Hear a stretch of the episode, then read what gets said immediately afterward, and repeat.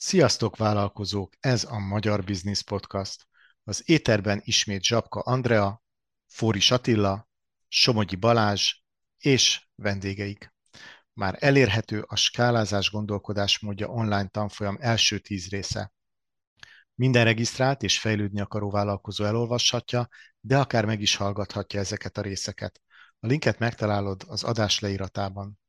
Hamarosan indul a Mastermind a skálázásért program, ami, ahogy a neve is sugalja, egy olyan mastermind csoport, ahol fejlődni akaró attitűddel rendelkező vállalkozók havonta összeülnek, hogy felkészítsék cégeiket a skálázásra. A tervezett kezdés 2023 eleje. Ha benne szeretnél lenni az első csoportokban, csak egy bemutatkozó e-mailt kell küldjél a hello kukac attilaforis.com címre. Egy másik fontos hírünk, hogy januártól online élőadásban vesszük fel a podcast epizódokat, tehát műsor közben lehet, lehetőségetek kérdezni is. Persze, ha lemaradsz az élő felvételről, az adást úgy, mint eddig visszahallgathatod. Látogass el a honlapra, és iratkozz fel sallangmentes havi hírlevelünkre, ezzel is segítve vállalkozásod fejlődését. Ennyi szolgálati közlemény után, most pedig vágjunk bele. Figyelem, pikáns szavak elhangozhatnak, ha gyerek van a közeledben, tekerd le a hangerőt.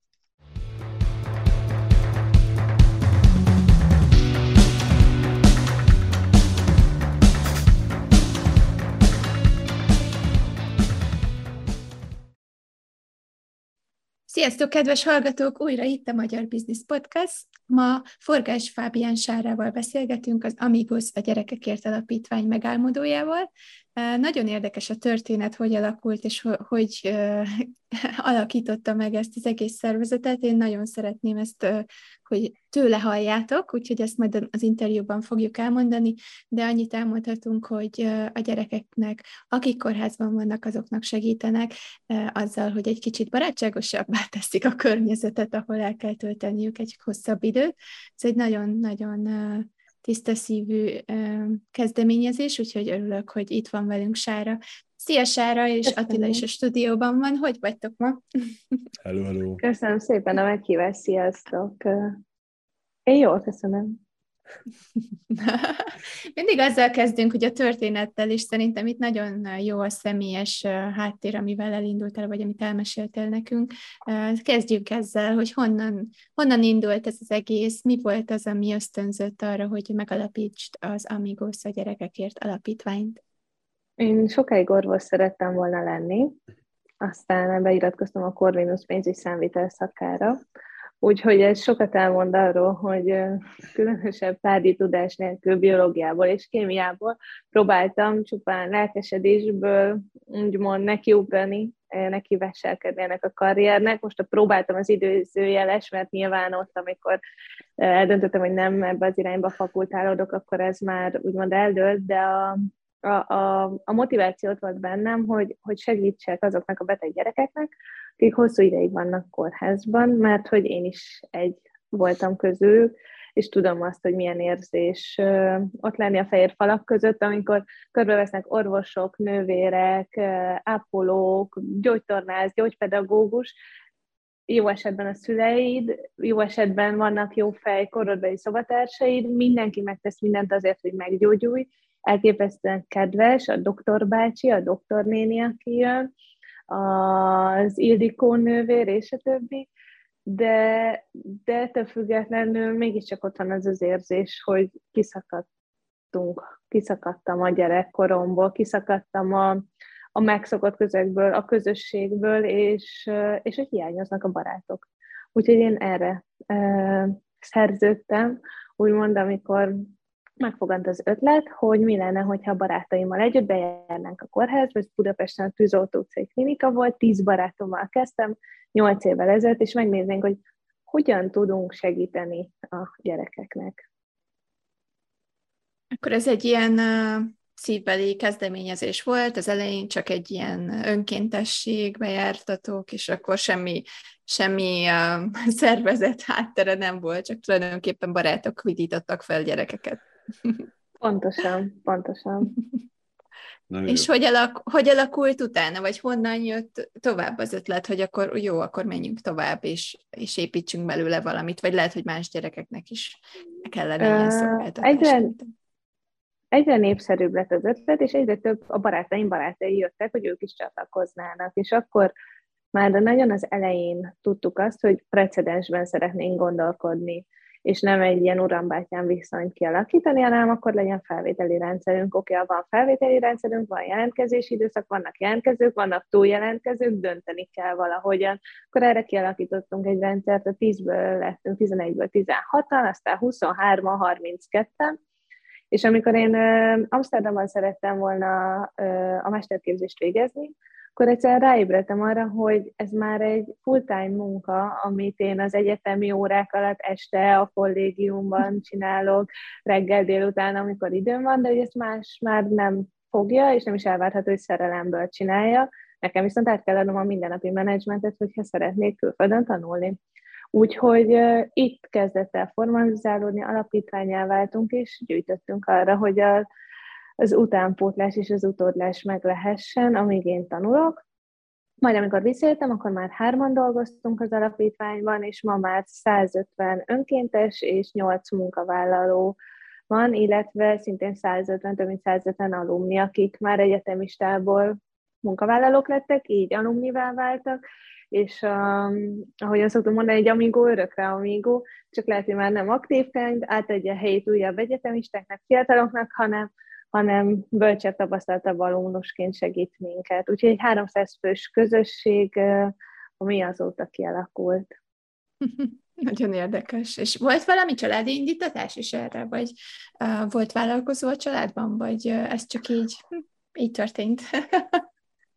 Szüleimtől nagyon szerencsés vagyok, mindig azt a biztatást kaptam, hogy, hogy csináljam, ami, ami inspirál, ami motivál, és uh, és a édesapám dolgozott non-profit szektorban nagyon sokáig.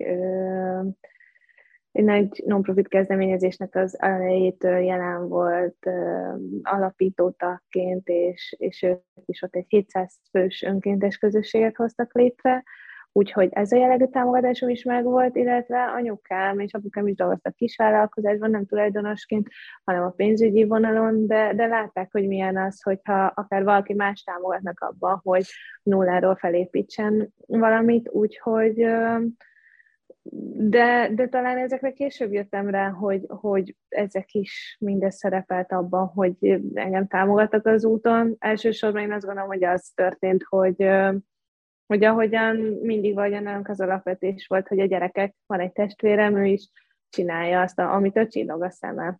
És hát a számítelóráktól nem csillogott a szemem.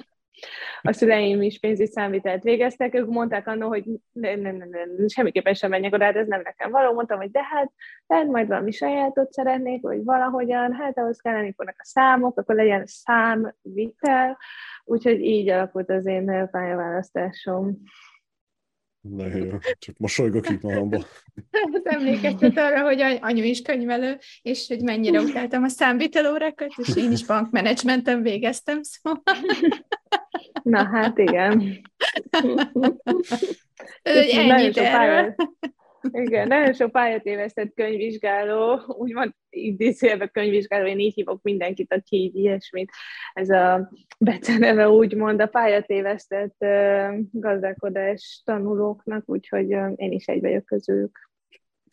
Valami, valami csak rossz ezzel a felsőoktatással, hogy jobban meg kéne szűrni az embereket, hogy kit hova engednek, hogy kit hova, melyik koránba engedik be, beszabadulni, hát, mert ez nem buli, hogy ez 3-4-5 évet, és akkor ráébredsz arra, hogy ú, eltoltuk.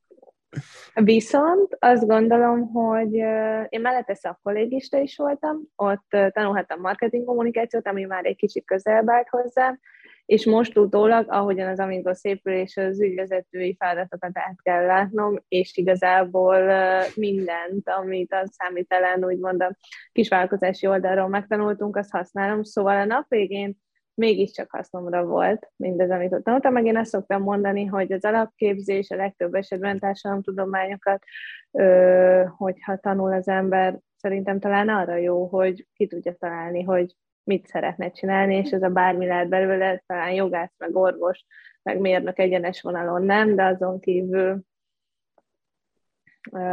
bármi, meg semmi. Úgyhogy egy nehéz, nehéz szerep. Igen, széles a paletta, mi is azt szoktuk mondani, Igen. hogy ugye ezzel egy csomó mindent megtanultál, és akkor abból, hogyha valaki beszél róla, már egy alapvető információd van róla, tehát ebben jó. Mondjuk azt, hogy Igen. a praktikus tudást, azt, azt úgyis miközben csinálod, akkor szerzed meg. Igen, úgyhogy ez, ez egy másik része. Mhm, de én, Igen, én is lenne, vagyok. nem lenne egyszerű nem lenne egyszerűbb olyan dolgot csinálni, amit szeret is az ember. És akkor... De honnan tudod, hogy mit szeretsz? 18 hát évesen. Igen. Hát ez az, hogy vannak különböző személyiségtesztek mostanában, amit, amit annyira elhanyagolnak, nekem is 35 évesen esett le, hogy hát ilyen is van, és mi lenne, hogyha ebből indulnánk ki azzal az adottságokkal, azokkal a tulajdonságokkal, ami, amikkel megszülettem, és azok így háttérből ott gyarapodtak, és akkor és nem 35 évesen, hanem 18 évesen elkezdeni, már, elkezdeni ezeket már kutatni.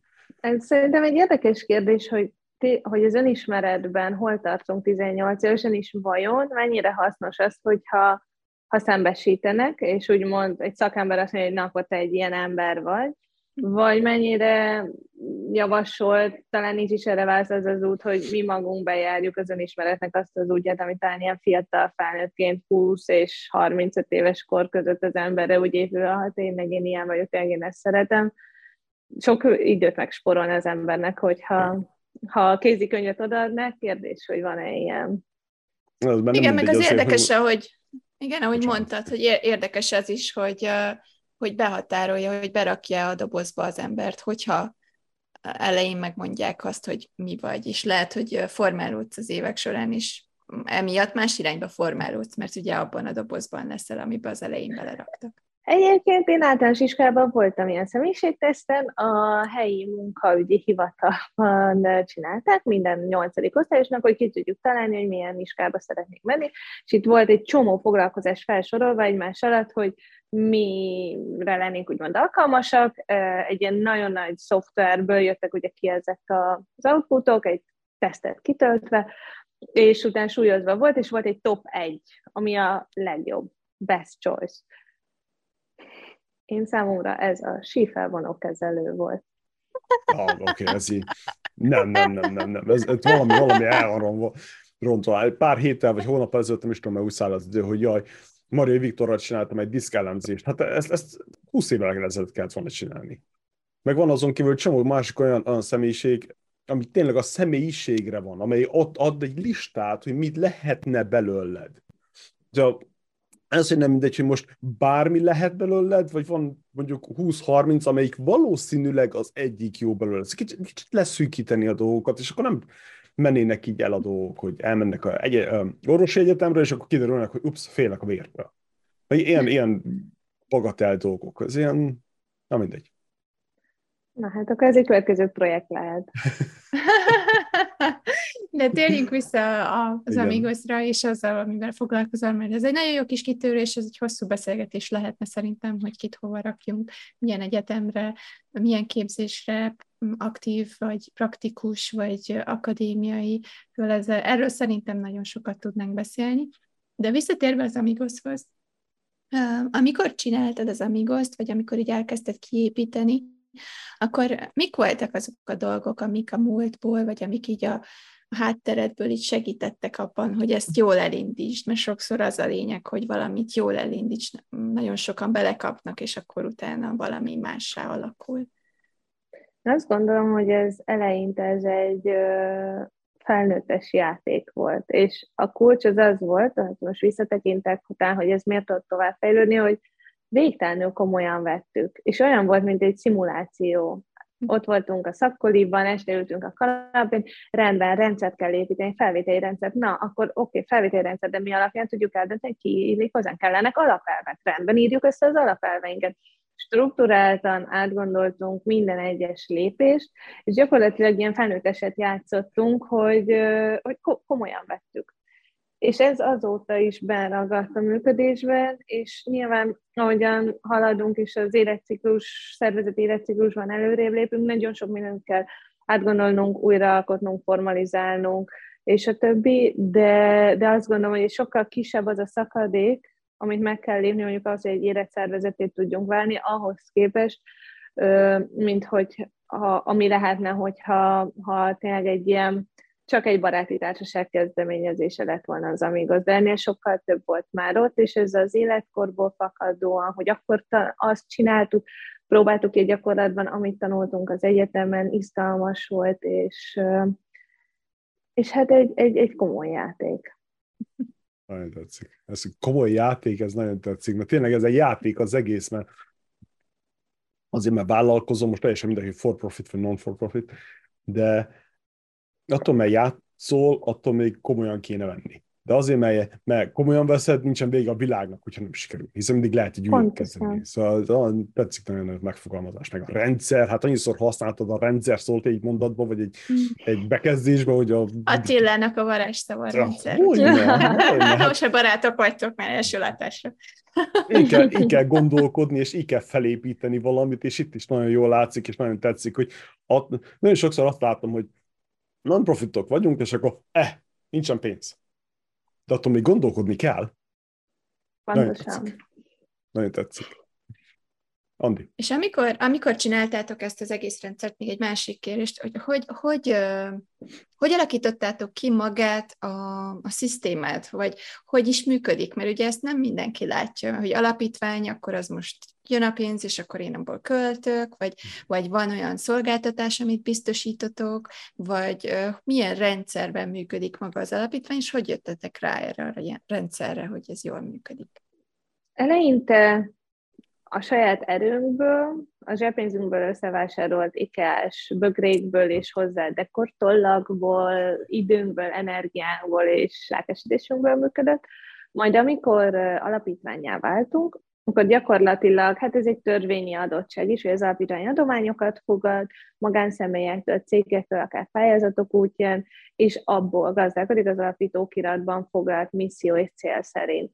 Mi, nekünk nincsen egyelőre saját szolgáltatási lábunk, az egy ilyen nyilván a társadalmi vállalkozás, ez egy nemzetközileg egyébként sokat ö, vitatott, és sokkal által elismert, és egy nagyon logikus módja az önállóságra lépésnek. Azt gondolom, hogy ezzel kapcsolatban is úgymond van, vannak kérdések, és, és a pró mellett nagyon sok kontra is van, mi alapvetően egyelőre támogatásokból élünk, itt vannak rendszeres adományozóink, magánszemélyek, van egy honlapunk a www.amigos.hu, és gyakorlatilag bárki feliratkozhat egy kávéárával, vagy egy van, három, havonta három könyvárával is, és a kártyát havonta terheli, hogyha valaki ezt a módját vállalja az adományozásnak. Itt nagyon aranyos történetek vannak, az egyetemista, aki, aki azt mondja, hogy havonta 500 forinttal támogatlak titeket. Majd egyszer csak megjelenik, és azt mondja, hogy megemelték a zseppénzemet, úgyhogy már 600 forinttal támogatlak titeket.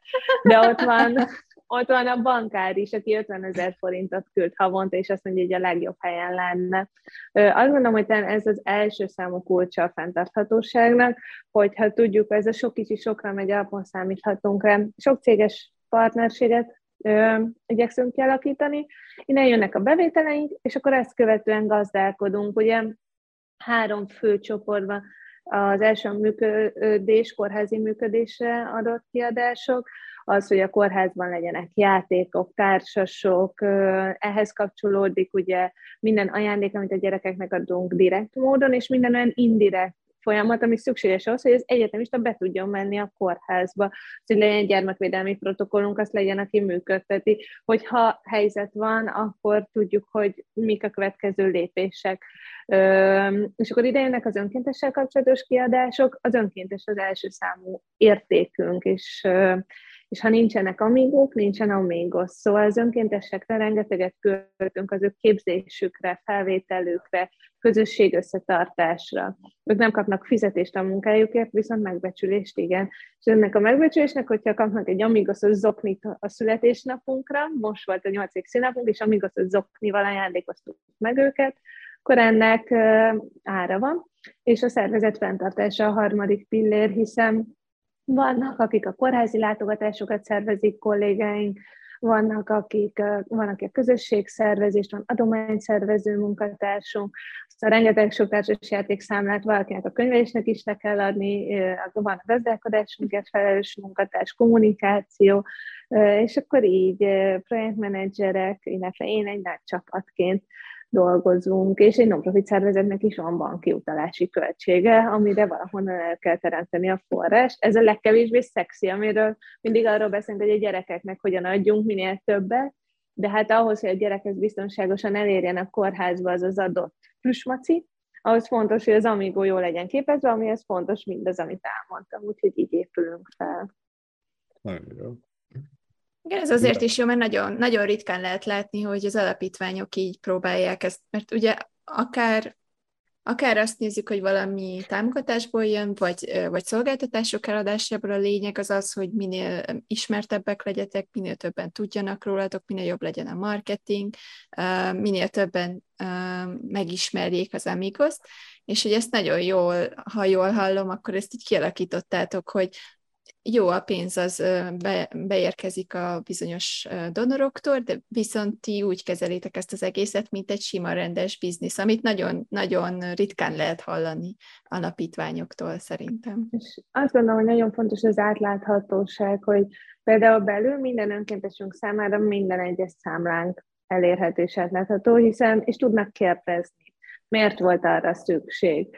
Ö, csenge taxiszámla, miért taxizott Csenge? Biztosan ugye mondaná a rossz feltételezés, hogy mm, biztosan valakinek a barátnője, és akkor azért az alapítvány fizeti az ő taxizását. Hát, hát azért nem erre, nem, nem ezért működik az alapítvány. Akkor el tudjuk mondani, ha felteszik ezt a kérdést, hogy azért, mert a születésnapunkra dekorból kaptunk támogatásként egy csomó-csomó lufit, aminek egyébként a költsége kb. 100 ezer forint lett volna. És ezzel dobtuk fel ott a, a, a hangulatot egy olyan helyszínen, amit szintén támogatásból kap. De a lufikat el kellett vinni A-ból B-be, és nem lett volna biztonságos, nem tudom hány köbméter lufit egy buszon, egy privát buszon nagyjából szállítani, ezért egy tehertaxit hívott Csenge, aki először BKV-val önkéntesként kiment a Budapest külvárosában lufikért, hogy spóroljon, de visszafelé viszont már taxival jött, és erről kért számlát, és így a 100 ezer forintos pufi támogatást 5000 forintos taxiáron meg tudtuk oldani. De ezeket azt gondolom, hogy erről fontos beszélnünk, és fontos teret adnunk arra, hogy tudjon kérdezni az önkéntes, akár én ebbe a podcastban mindezt elmeséljem, mert, mert van egy nagyon erős Egyébként bizonyos szempontból megérdemelt bizalomvesztés a civil szervezetek felé. Nem lehet általánosítani, de vannak olyan szervezetek, amik, ahol sajnos visszaélések voltak. Ahogyan for profitban is van olyan, hogy visszaélés. Uh, és azt gondolom, hogy fontos az, hogy, hogy beszéljünk uh, arról, hogy ha átláthatóan működik egy szervezet, akkor hogyan működik, és mik azok a nem egyértelmű költségek, amik a nap végén a célt szolgálják, hiszen ha van lufi, ott van az önkéntes, és az önkéntes a nap végén hazavihet egy lufit, és születésnapja volt, és a megbecsülést érzés, ezért nem egy hónapig amígó, hanem két évig amígó, és emiatt egyébként meglátogatott összesen a két év alatt, szorozzuk ki kb. 100 gyereket. Úgyhogy fontos a lufi. Ez nagyon-nagyon szép monológ volt, nagyon tetszett, ez wow. Okay. Igen, itt is látszik, hogy teljesen mindegy, hogy hogy milyen a for-profit vagy non-for-profit, szerintem ez annyira elhanyagolható, mert egy for-profit is lehet non-profit, de ez más tészta. De a lényeg az, hogy gondolkodni kell. Meg kell ismertetni azt a céget, a terméket, kell, terméken kell dolgozni, hiszen gondolom ti is dolgoztok kelletlenül azon, hogy akkor, amikor elmentek egy gyerekhez, akkor, akkor azt minél jobban tudjátok fel frissíteni a lelki állapotát, minél boldogabb legyen, ahány gyerek, annyi féle, stb. stb. Tetszik, nem? Szó se jutok. sokat beszélek. Mik azok a kihívások, amikkel azért szembe kell nézni, szóval mi is szeretünk így átlátszók lenni, és elmondani a jót is, a rosszat is. Tehát mik azok a kihívások, hogyha valaki úgy gondolja, hogy jó, ez amikor annyira jó ötlet, én is akarok egy ilyet, hogy akkor most hogy csináljuk, mi, mi az, amivel szembe kell néznünk az elején, vagy a közepén? Van egy erős, a forrásteremtés az mindig egy kihívás. És, és erre azt gondolom, hogy nem szabad kisítőnek lenni, tervezni kell, és el kell mondani, hogy mi a terv őszintén, és utána bízni abban, hogy mellénk fognak állni azok a személyek 500 vagy 50 ezer forinttal, akik, akik hisznek ebben az ügyben. Úgyhogy azt gondolom, hogy amire ugye van egy ilyen gondolat, hogy, hogy akkor tudsz igazából, ez nem az én gondolatom, hirtelen nem jut eszembe, hogy hol olvastam, de hogy, hogy akkor tudsz a vezetőnek naívnak kell lenni, és akkor tudsz meggyőzni másokat arról, hogy, hogy és akkor tudsz jó vezető lenni, hogyha igazából valamiben szinte egyedül nagyon naívan hiszel. Mert hogy mindenben lehet. Ha az én szememben nincs benne a csillogás, és az, hogy ez, ez sikerülni fog, egy napon minden beteg gyerek mellett lesz egy amígó, akkor, akkor ha valaki ez nagyon racionálisan áll, azt gondolom, hogy megérvelhető, hogy miért nem lehetséges ez, de, de szerintem lehetséges, és szerintem azért dolgozunk, hogy ez, ez teljesüljön, és az Egyesült Államoktól Malajziáig minden beteg gyerek mellett legyen majd egy amigó, mert független az egészségügyi rendszer fejlettségétől vagy fejletlenségétől az, hogy egy gyereknek barátokra szüksége van. Úgyhogy én azt gondolom, hogy a, az ügybevetett hit, ami, ami a legesleges legfontosabb, és, és hát az, ahogyan a szervezet professzionalizálódik, hogy, hogy hogyan találod meg ehhez a kollégáidat, hogy kik azok az emberek, hogy ez egy nagyon réspiac, ahol ez az ügy, ez, ez rendkívül fontos, ez az, hogy egy beteg gyerek ne legyen magányos, és legyenek mellette társak, ez azt gondolom, hogy ez univerzálisan fontos és elfogadható ügy. És van mellette nagyon sok más fontos ügy is, de ha most nekem az a feladatom, hogy ezt tegyem középpontba, hogy de a legjobb emberekre van szükség.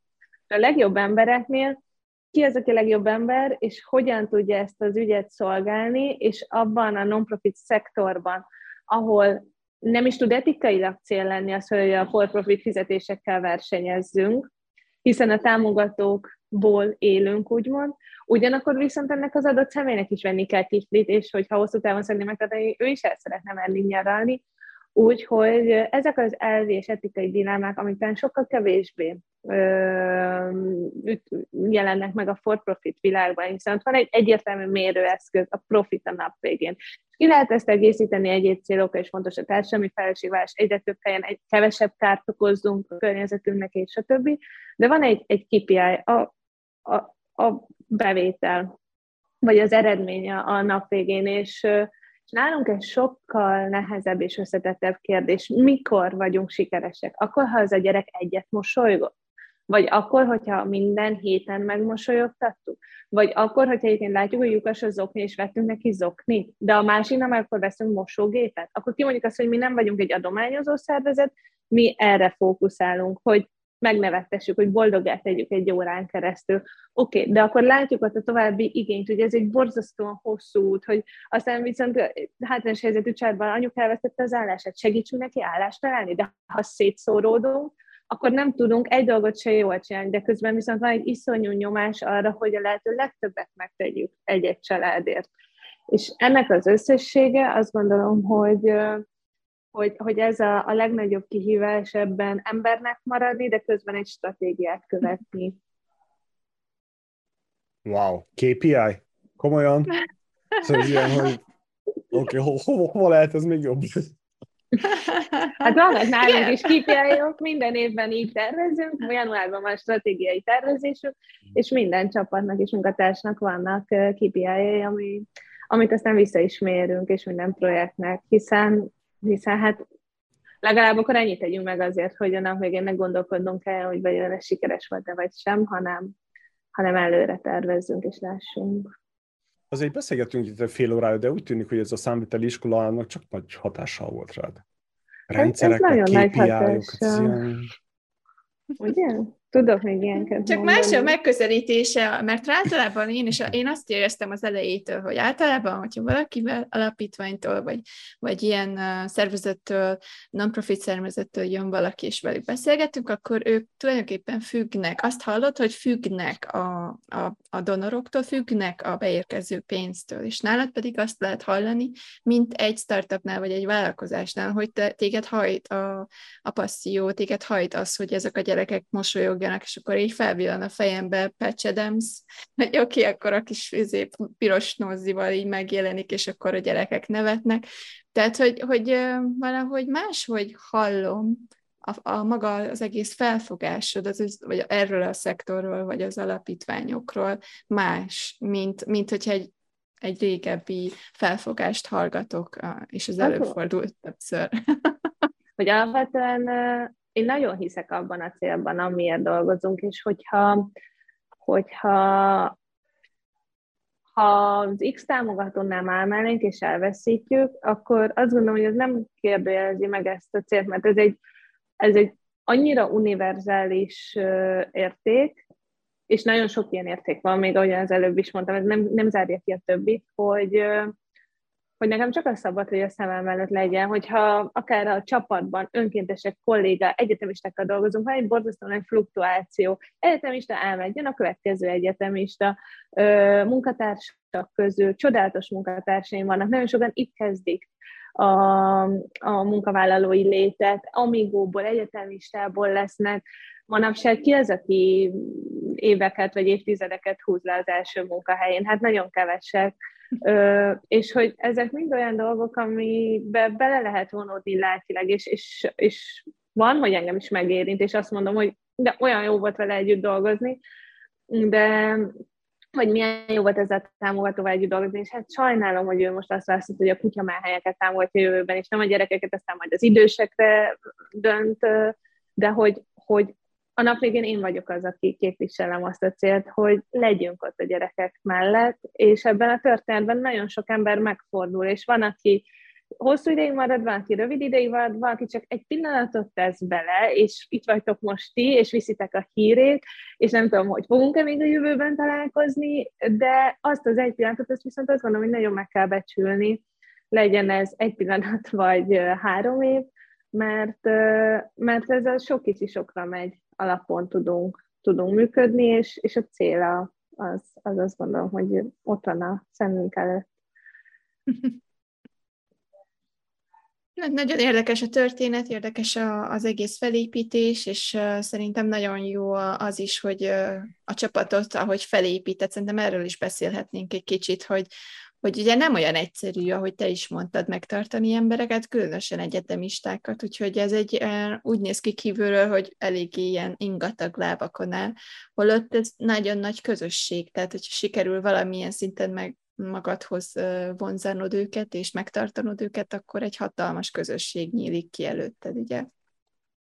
Igen, itt uh, néha poénkodnak rajta a kollégáim, hogy milyen szívtelen vagyok, amikor azt mondom, hogy hogy oké, okay, de megvan az a kis okos? És akkor rám néznek, azt mondják, tudom, tudom, Sára, ha jön a villamos, csak a laptopot tartsam ki. Mert mindig azt mondom, hogy vagyunk a nyugati téren, itt mászkál a négyes os villamos előttünk, hogy mindennek annyira naprakésznek kell lenni, hogy mindenki pótolható legyen. Itt az első számú feladatom az az, hogy én magam pótolható legyek, hiszen nagyon sok szervezetnek az alapító a halála és, és nagyon sokat dolgozok azon, hogy én pótolható legyek, hogy struktúrákat, középvezetői réteget építsünk az önkénteseknél, hogy mindenki úgy épül fel a kezdetet, hogy pótolható, én be vagyok írva bevetésre, de hogyha blázas lettem, akkor van három backupom, aki el tud menni helyettem.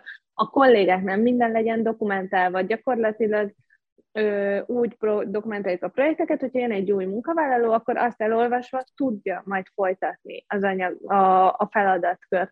Persze ez nem ennyire egyszerű, és persze vannak azok a szoft dolgok, nagyon melós egy új kollégát betanítani, de, de azt gondolom, hogy fontos elfogadnunk, hogy mindenki pótolható, és azért dolgoznunk, hogy pótolhatóak legyünk, hiszen ha az Amigos nem értem van, és azért, hogy én nagyszerűnek érezzem magam, hanem az ügyet szolgálom én, akkor én ebben egy, egy mellékszereplő vagyok, remélhetőleg 500 éves távon, mondjuk ha én ezt egész életemben, amíg aktív vagyok csinálok, akkor legyen az 50 év, az is csak a 10 a És én azt szeretném, hogy 500 év múlva is legyen a Migos.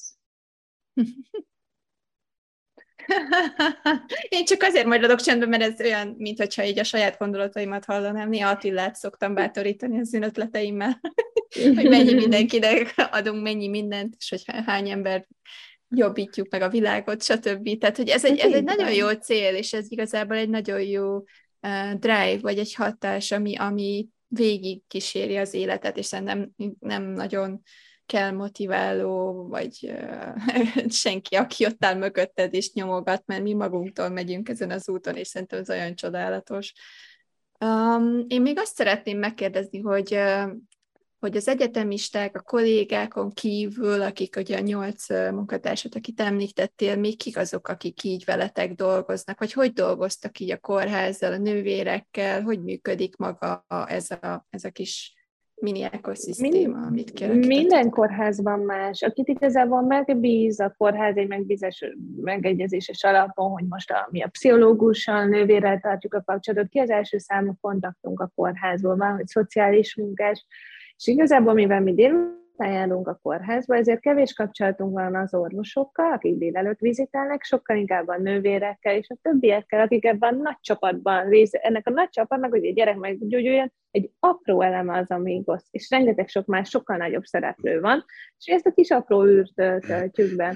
Úgyhogy velük vagyunk kapcsolatban, vannak senior amigóink, akik gyakorlatilag tanácsadók, ők azok az emberek, akik felkéréses alapon tud csak ez működni, akiknél azt mondjuk, hogy ők olyanok, mint hogyha amigók lennének lélekben, már egy kicsit tolkorosak, mivel szeniorak, és nem egyetemisták, ezért felkérjük őket szenior amigónak, és van, aki a pedagógia, van, aki a kapcsolatteremtés, van, aki a biznisz, van, aki az orvoslás és a kórházi oldalról segít minket, gyakorlatilag egy tanácsadó csapatként. Úgyhogy én még őket emelném ki.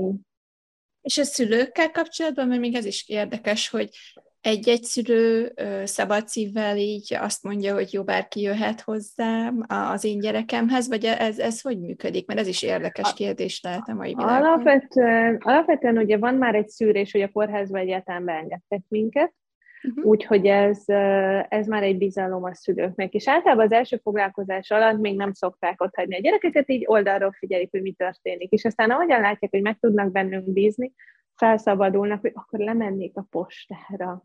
Akkor most elmegyek, és iszok egy kávét, nem gond, és úgy, hogy menjen nyugodtan. Vagy van olyan is, hogy a foglalkozás után a szülő és az amigó beszélgetnek. És valaki, aki nem kórházi dolgozó, már felnőtt, ugye az amigó, így úgymond egy, egy, egy, egy lehetőség a szülőnek egy kis társalgásra, mhm. felnőtt beszélgetésre, nem orvos szakmai szempontból. Bár erre egyébként más lehetőségeket is kapnak, a pszichológusok is járnak, nagyon sok osztályon a szülőknek, szóval én azt gondolom, hogy elég jól el van látva a, a gyermekellátási rendszer és, és, és mondom, mi, mi egy szereplő vagyunk, de nagyon sokat ki lehetne emelni, akik, akik szintén ott vannak a bohóc doktorok, ott vannak kórházsúli a gyerekek mellett, a mosolyalapítvány, a lelki egészségüket támogatja, a gyógytornászok, a gyógypedagógusok, akik, akik valós tanárok, osztályzatot is adhatnak, a kórházpedagógusok, és, és akkor tényleg ez a teljesség igényelnek, mert minden intézményben más és más van, aki zeneterápiát ad, szóval ez egy nagy csapatmunka. Mm-hmm. És pontosan az amigók milyen szerepkört vállalnak, milyen feladatokat csinálnak, hogyha ők bemennek, mondjuk van egy kisgyerek, és akkor bemegy hozzá valaki, akkor mi az, amivel foglalkoznak igazából? Minden, minden bevetés más és más, Igazából a bevetésnek hívjuk, mert hogy fogunk egy nagy dobozt, ami tele van kicsi gyerektől egészen az érettségizőig, rengeteg játékkal, nyelvtanulás, alapvetően nyelvtanulásra igyekszünk fókuszálni játékkal, kézműveskedéssel kiegészítve. Bemegyünk a korterembe, körbenézünk, és lehet meglepetés, valakit hazaengedtek, megint visszajött, ismeretlen, nem ismerjük, bárhogy valaki ezt visszajárunk, valakit elszarlátunk, és akkor kell készülni arra, hogy na, akkor ő most egy két éves koron ülőt adott a nővér kezembe, hogy kicsit dajkáljam, amíg akkor ő felszabadul, mert nincs itt a szülője, ezzel segítek, vagy aha, 18 éves nagyfiú egyébként német ö, vizsgára készül, akkor ezzel segítek. Hú, én nem beszélek németül, jó,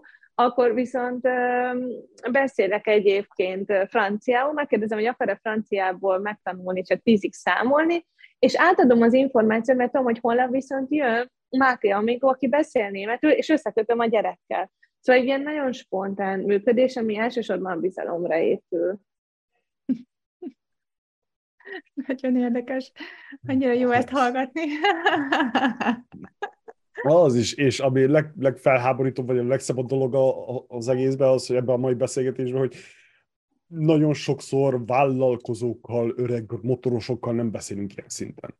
Szóval ilyen, ilyen stratégia, meg rendszerek, meg KPI-ok, meg folyamatok, meg up-to-date legyen a izé, mert hát mindenkit el lehet veszíteni, hát ezek ilyen, ilyen szélsőséges gondolkodások, ahol én vagyok kényelmesen. vagyok. Én, én érzem magam ilyen kényelmesen ezen a területen, és a többiek csak hebegnek, habognak, és akkor itt most szó se jutok. Hát azért van hova fejlődnünk, de köszönöm a, a mindig van, mindig van hova fejlődni, csak azt akarom mondani, hogy így kéne valahogy gondolkodni. Hogy erre kéne fókuszálni, hogy tényleg rendszerek. Mit csinálunk? Hol vannak a határok? Ugyebár az ember mindent akar, főleg amikor segítségről van szó, akkor adadnád neki mindenedet, de hát magadat csak húzhatod le, nem viheted magadat csődbe csak azért, hogy most valakit támogassál, vagy odaadjál nekik valamit. Ugye, és akkor tényleg ezeket a, a szabályokat, a, a határvonalat meghúzni, na idáig megyünk, nem tovább, mert nem tudunk mindenre fókuszálni, meg ahogy te is mondtad, így el lájtosodunk, vagy nem tudom, milyen kifejezést használtál, de, de úgy szétmész, és akkor nem tudsz fókuszálni. Ha nem fókuszálsz, nem lehet jobb. Ha nem vagy jobb, akkor 500 év, 5 évet csak bírsz. Pontosan. Ezért vagyok csendben. Vannak példaképeid, vagy olyan szervezetek, akiket szeretsz nézegetni, hogy miket csinálgatnak, hogy akár külföldön, vagy akár otthon van, akiktől Nagyon, tanulsz? De azt mondanám, hogy egy ilyen nagy mix van a fejemben, folyamatosan kérdezett, mm, for profitból, non profitból nálatok ez hogy van, te ez hogy csinálod, vannak mentoraim, tanácsadás, itt van egy ilyen HR helyzet, mit csináljak vele, ott van az a stratégiai lépés, merre induljunk, van, hogy ez közvetlen kapcsolat beszélgetés, és szerintem nagyon sok mentorom van, azt gondolom, akik, akik felveszik a telefont, és akiktől tudok tanácsot kérni, és nagyon sokszor én megyek elébe, hogy uh-huh, értem, akkor tenni a tanácsadó cégnél dolgozanátok, hogy van teljesítményértékes? Hm, tök érdekes, ebből ezt a két elemet át tudom venni, a másik nyolc, az kukanálunk, de ez a kettő, úgyhogy én nem tudnék kiemelni egy szemét vagy egy szervezetet, hanem azt gondolom, hogy ez a folyamatos kíváncsiság és visszajelzés kérése az az, ami, ami elsősorban tud segíteni abban, hogy, hogy legyen valami támpont. Uh-huh.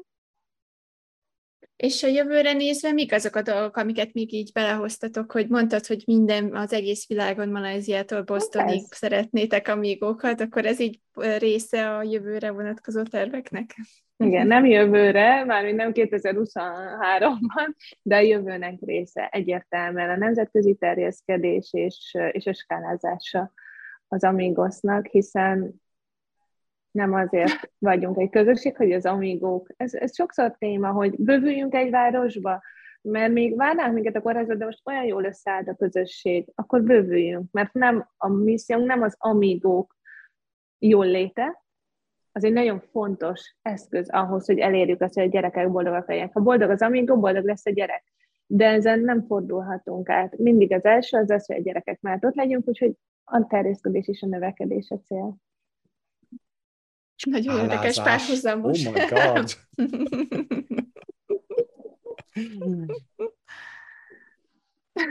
Attila szótlanságba burkolózik ma, hogy, mert hogy Sára teljesen el, elvarázsolta. Másik kedvenc szavam a skálázás, és hogyan skálázol? Hát akkor... Ez ilyen olyan extrém, hogy világvége, ez ilyen...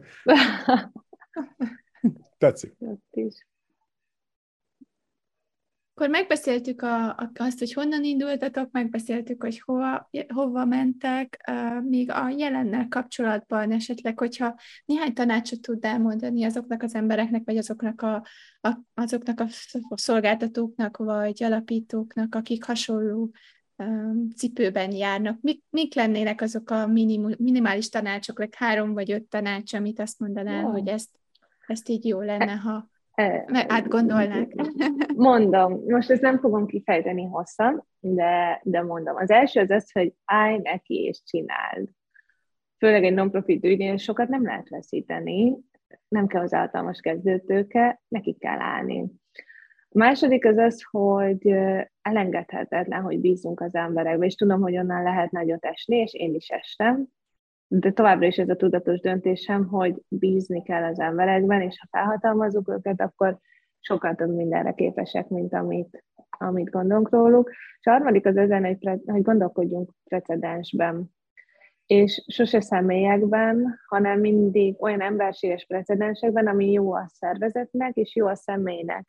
És, és emberségesnek kell lenni, és fontos látnunk azt, hogy mi van a döntés mögött az embernél, de, de a kivitelezésnek még soha nem volt jó vége. Úgyhogy, úgyhogy a precedensben gondolkodás, azt gondolom, hogy a fenntarthatóságnak egy nagyon fontos pillére. És hát, hogy higgy magadban, és, és abban, a, amiért dolgozol, mert ha te nem hiszel, akkor más biztos, hogy nem fog. Jó kis tanácsok, hallgatók visszahallgatni, visszatekerni, ahogy régen csináltuk most, és akkor újra hallgatni, és megtadulni, és bevezetni ezek a dolgok, amik, amik segítenek abban, hogy felzárkózzon mindenki.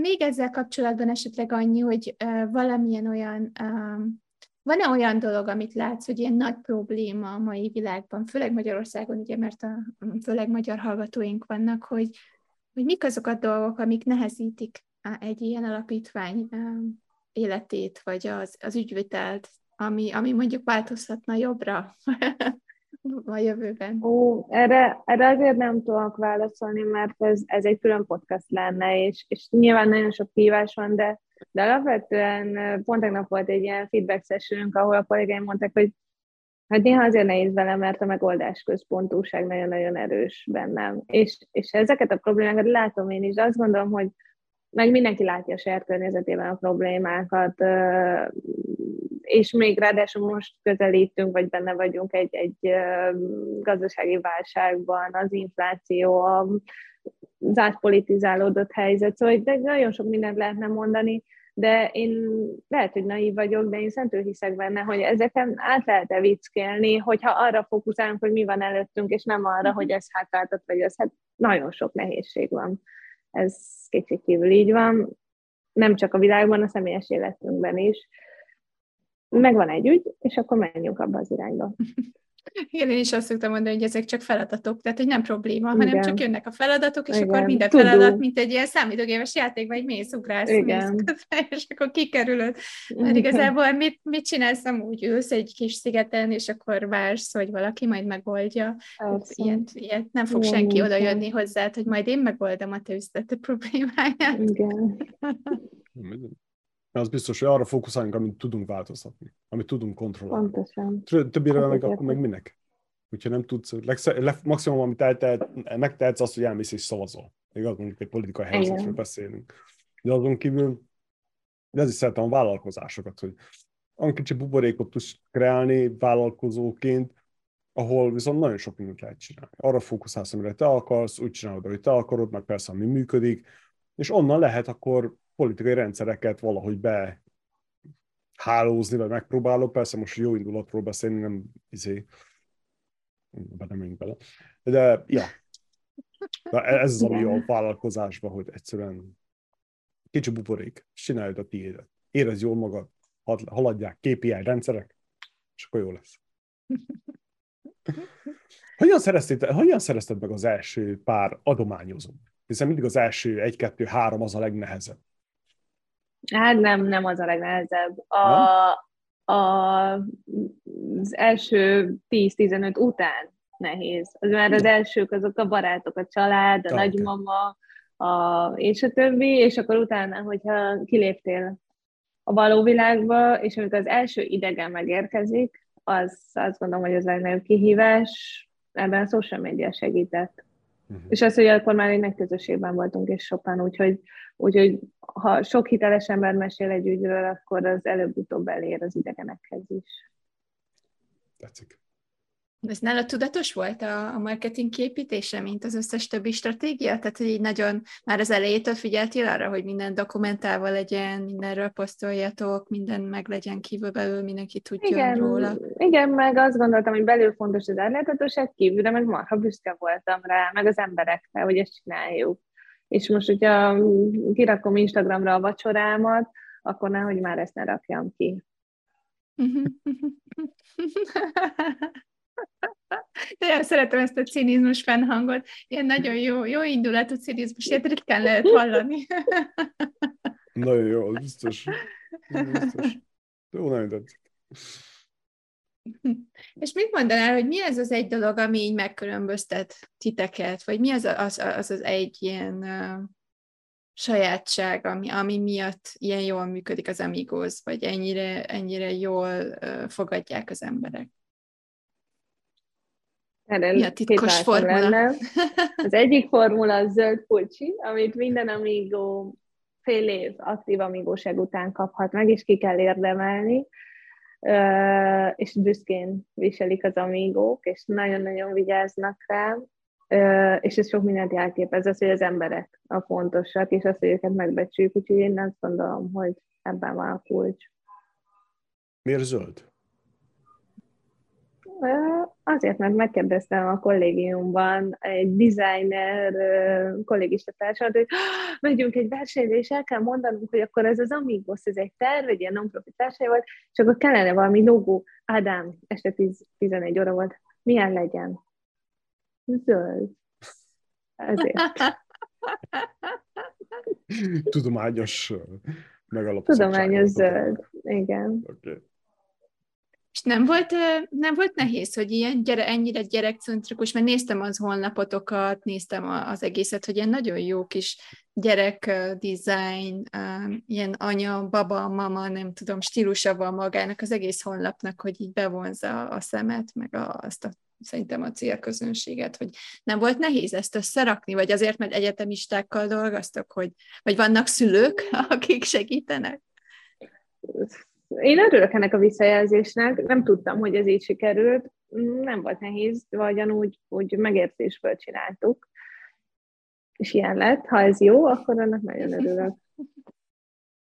Hát tényleg így nézegettem, hogy milyen és ilyen kedves honlap van, ami, ami tényleg szerintem így nagyon ilyen szívet melengető az érzés, hogy így elsőre így ránéztem. Jó, ja, úgyhogy ennyi visszajelzést tőlünk. Attila, még egyéb kérdés? Ó, oh, nem, nem tudom, itt zsibbad az agyam, most köszönöm. Nem, nem készültem ilyen szintű... Igen, nem, nem készültem ilyen, ilyen szintű beszélgetésre, és most így hú, Minden, minden tiszta, minden világos, szerintem mindent megtanultunk. Ha alapítványt szeretnél, uh, szeretnél uh, alapítani, akkor mindenképpen Igen. keresd meg a sárát, és vegyél egy, van egy, óra, egy pár órát. Igen, a reklámhelye van egy, egy kurzus, amit alapítottam, Social Startup Management címmel, és ott igazából az ötletből megvalósításig van egy ilyen nyolc alkalmas felépített tananyag, és nagyon büszke vagyok rá, mert már több kezdeményezés elindult, alapítványá vált, működik, elismeri a környezet, ami, aminek ez volt a bölcsője, úgyhogy én ebben is nagyon hiszek, hogy, hogy ez fontos továbbadni és beszélni róla, mert megint csak nem az a cél, aztán ami, ami azért is hangsúlyos, ami nagyon sok más fontos cél is van, hogy én nagyon hiszek az Amigosban, de az Amigos nem tudja megoldani a világ összes problémáját. Szeretném átadni a tudást azoknak, akik majd a többi kis lyukat betöltik. Nagyon jó, majd, ez, majd. Ez, ez a tanfolyam, ez kifejezetten alapítványokra van kitalálva? Vagy? Igen, non-profit cél, céllal, uh-huh. igen. Ó, nagyon jó. De Szólj, külön... hogyha nemzetközileg szeretnél terjeszkedni, szívesen segítek. Jó, rendben, amíg a Malajzia jövünk. Na, elfelejtettem a kérdést. Ez ilyen reggel. Bocs. Neked reggel, a kávét még csak most ittad meg. Igen, és COVID, COVID és a kávé közepette. Ez ilyen. Akkor átadom neked a, a sárát a villámkértésekre, hogyha ah. megengeded. Ja, miért ne? Osztozzunk. Kedvenc könyved? A lételviselhetetlen könyvűsége, Milan Kundera. Ezt mondjad még egyszer? A lét elviselhetetlen könnyűsége Milán Kunderától. Oh, Oké, okay. hm, érdekes. Melyik könyv volt a legnagyobb benyomással rád, mint vállalkozó? Um, uh, Simon Sinek, a végtelen játszma. Igen. Melyik bizniszkönyv segített a legjobban a vállalkozásod építésében? Hát ha építésében és formálásában, akkor az előző, a végtelen játszma. Igen, az a alapkövetelmény kéne legyen. Kedvenc podcasted, ha hallgatsz podcastet? Uh, Sékideg, Márko és Barna. Kedvenc, biz- Kedvenc business podcasted? Semmi baj. Nem hallgattam eddig business podcastet, de meghallgatom a magyar business podcastet, és akkor majd uh, már ezt adhatom válaszul. Oké. Okay. De attól nem biztos, hogy kedvenced lesz, csak az egyetlen. Hát de ha csak az egyetlen, akkor az már lehet a kedvencem. Ú, uh, okay. tetszik, tetszik. Uh, mit hallgatsz, olvasol, nézel most, ugye általában? Mm, sorozatokat szoktam nézni, és uh, most éppen Szelíróni könyveket uh, olvasok egymás után, most éppen normális embereket. Mi az, ami szakmailag most inspirál a legjobban? A nemzetközi terjeszkedés előkészítése.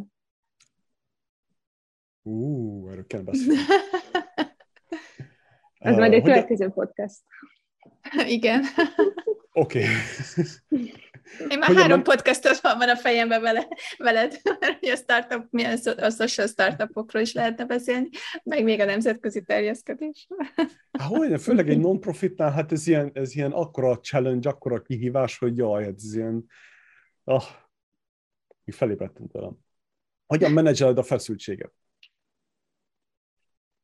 Hmm, a horgolás által. Wow, oké. Okay. Mi van a zsebedben? Mit hordasz általában magadnál?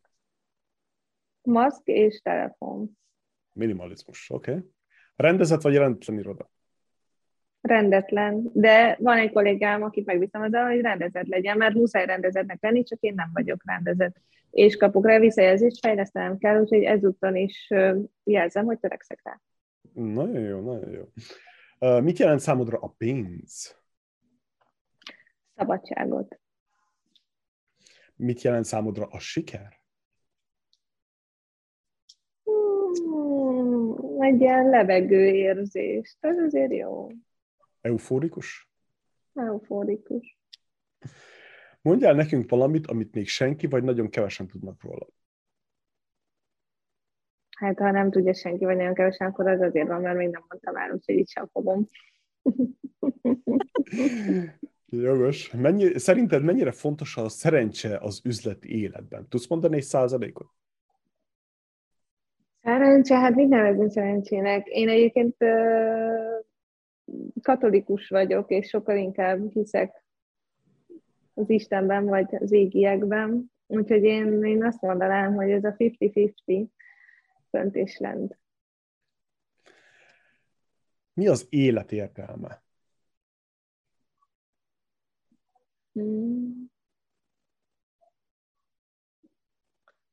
Erre mondja Fundera az első kérdés adott válaszban, hogy az élet olyan, mintha a színész próba nélkül játszaná a színdarabot, vagy a fő próbát, és sose tudod, hogy mi lenne máshogy, vagy mit csinálnál, mi lenne, ha máshogy döntöttél volna, úgyhogy igazából talán az, hogy nagyon sokat változik egyrészt azért hazudnék azt mondanám, hogy nincs egy ilyen hedonista énem, hogy így az, hogy élvezzük és éljünk. A másik pedig az, hogy amit Arisztotelész mondott, hogy tegyél jót és segíts, szolgálj másokat. A kettő, akkor te is jó vagy, mások is, az ugye a bogon nem lehet. Még, még egy kérdés, az nincs itt. A Snoopy az a pólódon? Snoopy? Nem, ez egy amigosos póló, és a világűrben van két amigo, és leszúrták az amigosos zászlót. Oh, oké, oké, oké. Fiam, a Snoopy-t néz is valami holdon járnak, hogy ilyesmi, azért gondoltam azt. Igen. Oké, okay valami másról szeretnénk beszélni. Nekem annyi kérdésem lesz, valószínűleg majd két-három óra után, miután megemészítettem ezt az mai adásról, jaj. Visszahívjuk, visszahívjuk a serret. Igen. Köszönöm szépen, nagyon szépen köszönöm, hogy itt lehettem, és a meghívást is, meg mindenkinek, aki meghallgatta ezt, köszönöm szépen a befektetett időt. Remélem, hogy valahol amígóvá válik mindenki, akár a saját életében, akár egy ügyhöz csatlakozva, hiszen segíteni jó, úgyhogy én erre biztatok mindenkit. Szerint, azt van egy olyan, egy olyan vad ötlet támad most, hogy ötletem támad most, hogy lehet egy olyan kurzus vagy tanfolyamot kéne csináljál, hogy hogyan építsünk fel cégeket, ilyen KPI rendszerek, meg hasonló, mert úgy tűnik, hogy nagyon jó ráérzel erre. Csak egy ilyen... De abból elég sok van a piacon, aki ezt csinálja. Nincsen. Nem, nem. Nem, nem, nem, nem. Na, hát akkor erre majd beszéljünk külön. Csináljunk közösen egyet. Na, jó. Esetleg, rá. Aludjunk rá. Köszönöm szépen, hogy itt lehettem.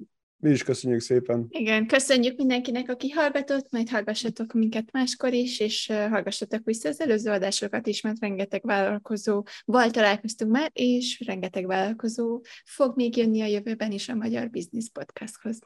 Köszönjük Úgy. szépen, sziasztok! Ja, és kellemes karácsonyt, ha mindig igaz, ez december közepén ki. Meg ünnepeket, meg új! Jó, évet. elő, jó Mikulást! Boldog karácsonyt! Sziasztok! Köszönjük, hogy ma is velünk tartottál, és meghallgattad a mai epizódunkat.